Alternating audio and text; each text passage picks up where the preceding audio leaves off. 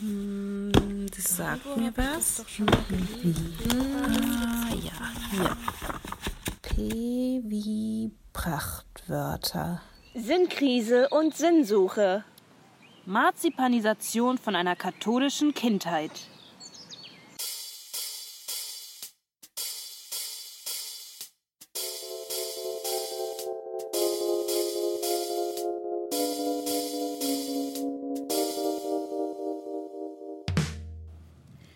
Kirche und Religion ist lange schon kein Thema mehr, was uns alle beschäftigt. Aber einzelne von uns sind und bleiben dennoch stark geprägt von ihren religiösen Wurzeln, ihrem religiösen Umfeld oder Kontext. Heute haben wir mit uns im Studio eine Person, die uns ganz genau davon berichten kann, von einer ersten religiösen Prägung und einer späteren Emanzipation. Herzlich willkommen. Hallo. Ja, hallo. Äh, danke für das Vertrauen, das, das du mir und meiner Geschichte hier entgegenbringst. Sehr gerne. Also gut, dann fangen Sie doch gerne mal damit an, den Status quo Ihrer Kindheit zu schildern. Welche Relegation haben Ihre Eltern praktiziert? Wie stark war Ihr Alltag davon eingenommen? Mm, Also meine ganze Familie ist seit jeher streng katholischen Glaubens und äh, mit dieser Religion, damit bin ich auch erstmal primär ähm, groß geworden. Mhm, verstehe. Wie hat sich die Strenge dann konkret aufgezeigt? Mussten Sie eine kantonesische Schule besuchen oder gab es vielleicht tägliche Gebete? Nein, also das nicht, aber unser Leben bestand aus zweimal pro Woche die Kirche zu besuchen, äh, vor dem Essen gemeinsam beten und gemeinsam Gossip singen und Bibel lesen, äh, äh, die klassischen Aktivitäten eben. Äh, Alkohol, Zigaretten, Partys waren alles verboten für mich in meinen, in meinen Jugendjahren, was schon auch extrem war. Äh, Urlaub durften wir nie mit Personen anderer Geschlechter außerhalb der Blutsverwandtschaft äh, machen. Meistens sind wir als Familie in den Ferien auch eh nur in den Vertikalstaat gereist oder haben an Missionarsstellungen teilgenommen. Mal sind wir auch Pilger, Pilgerwege gewandert, aber selbst das war, war die Ausnahme. Würden Sie dann sagen, dass Sie sich unter Beobachtung gefühlt haben oder sogar von Ihren Eltern sehr konturiert? Ja, schon, schon, definitiv. Ähm, es war zwar liebevoll gemeint, nehme ich heute an, aber irgendwann war es doch sehr, sehr einschränkend für mich in meiner, in meiner Entwicklung und äh, ja, in meinem Verstehe, Erwachen. verstehe. Im Vorgespräch vorhin erwähnten Sie, dass Sie deshalb konvergiert wären. Mm, Ganz genau so ist es gewesen, so ist es dann irgendwann gekommen. Zum einen, weil ich mich irgendwann so gefangen gefühlt habe in dieser Situation, so eingeengt, dass ich mit 13 Jahren dann selbstständig zum, zur evangelischen Kirche, äh, Kirche gewechselt, äh, gewechselt bin, genau. Sie sagen zum einen, was war denn noch ein weiterer Grund oder ein anderer Grund außer dem jetzt schon genannten ist em- emanzipatorischen Aspekt? Ja, wir haben, wir haben in der katholischen Kirche einfach starke oder überhaupt weibliche Injektionsfiguren gefehlt. Ja. Ja, das ist sehr verständlich, da haben Sie recht. Heranwachsende Personen brauchen durchaus ein vielschichtiges Angebot an Rollenvorbildern. Ja, du sagst es, du sagst es, das reicht, also da reichen die, die ähm, nur, also die muskulären Würdenträger der katholischen, katholischen Kirche auch einfach nicht, nicht aus. Aber dann mal weiter zur nächsten Frage. Wie haben Sie dann den neuen Glauben praktiziert als einsamer Teenager, neben dem Rest Ihrer strenggläubigen Familie? Ja, also meine Familie konnte meine Entscheidung nicht nachvollziehen, also gar nicht. Daher habe ich alleine die, die Gottesdienste besucht, musste im Wandschrank mein Tischgebet halten. Besonders unangenehm waren mir dann immer die rein evangelischen Feiertage, zum Beispiel der Informationstag.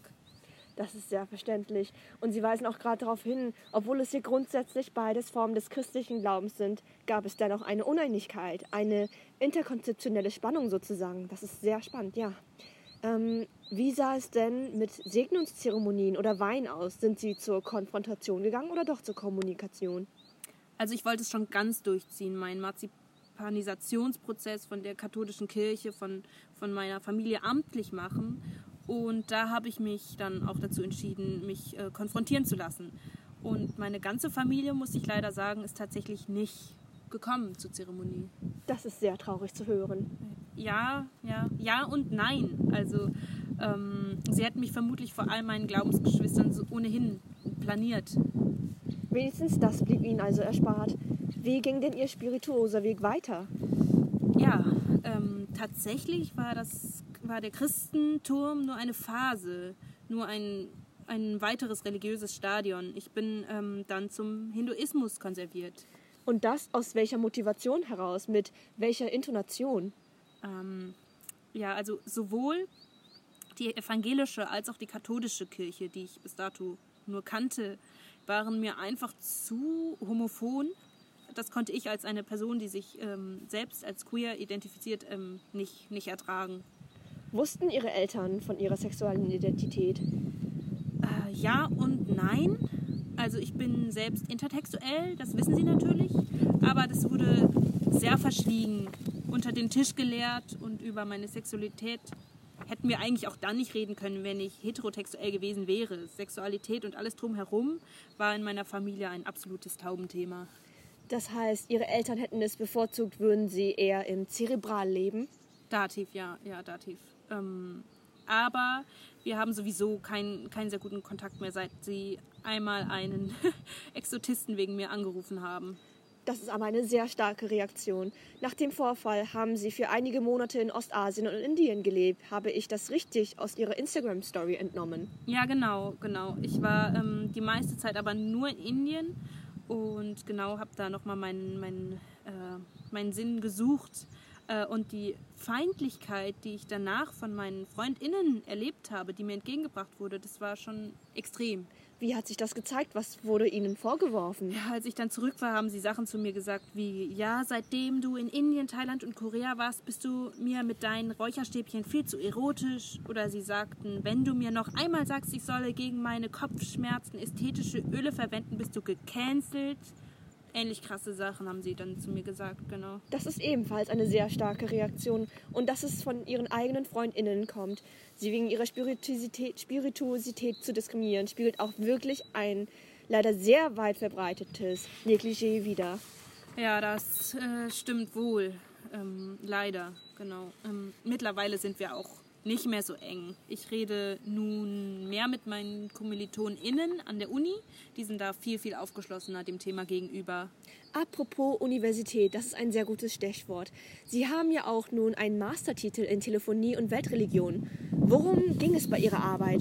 Haben Sie auch dort Ihren persönlichen Seifeprozess thematisiert? Ähm, jein.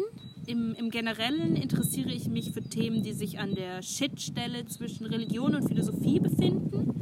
Meine Arbeit basiert deswegen auch hauptsächlich auf Platos Höhlenallergie. Interessant, das ist nämlich eines meiner Lieblingsthemen der griechischen Antigen.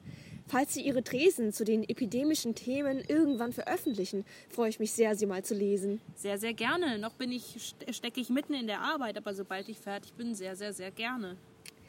Nun, dann möchte ich mich für das Gespräch bedanken und dass Sie uns einen sehr persönlichen Einblick in Ihr Leben gegeben haben und uns Teil dieses Entwicklungs- und Wachstumsprotestes haben teilwerden lassen.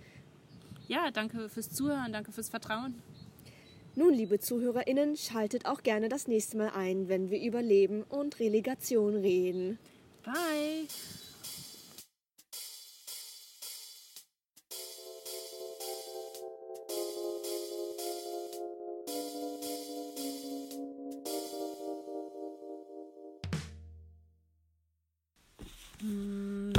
Das sagt mir was. Ah, ja, hier. Ah, wie auflösen? Kontext, Konsex, Kann, Kang, Quo, Quad, Status Quad, Religion, Relegation, katholisch, kathodisch, kantonesisch, Kirche, Kirche, Gospel, Gossip, Vatikan, Vertikal, Vertikalstaat, kontrolliert, konturiert, konvertiert, konvergiert, konserviert, Aspekt, Asbest, Identifikation, Injektion, Injektionsfigur, maskulin, muskulär, Reformationstag, Informationstag, interkonfessionell, interkonzeptionell, Konfirmation, Konfrontation, Kommunion, Kommunikation, Emanzipation, Marzipanisation, blamieren, planieren, spirituell, spirituos, Station, Stadion, Intention, Intonation, homophob, homophon, intertextuell, intersexuell, gekehrt, gelehrt, heterosexuell, heterotextuell, Tabuthema, Taubenthema, Zölibat, zerebral, definitiv, dativ, Exorzisten, Exotisten, esoterisch, erotisch, ätherisch, ästhetisch, Klischee, negligé, Stichwort, Stechwort, Theologie, Telefonie, Reife, Seife, Seifeprozess, Schnitt, Shit, Schnittstelle, epidemisch, epistemisch, Allegorie, Allergie, Höhlenallergie, Antiken, Antigen, Thesen, Tresen,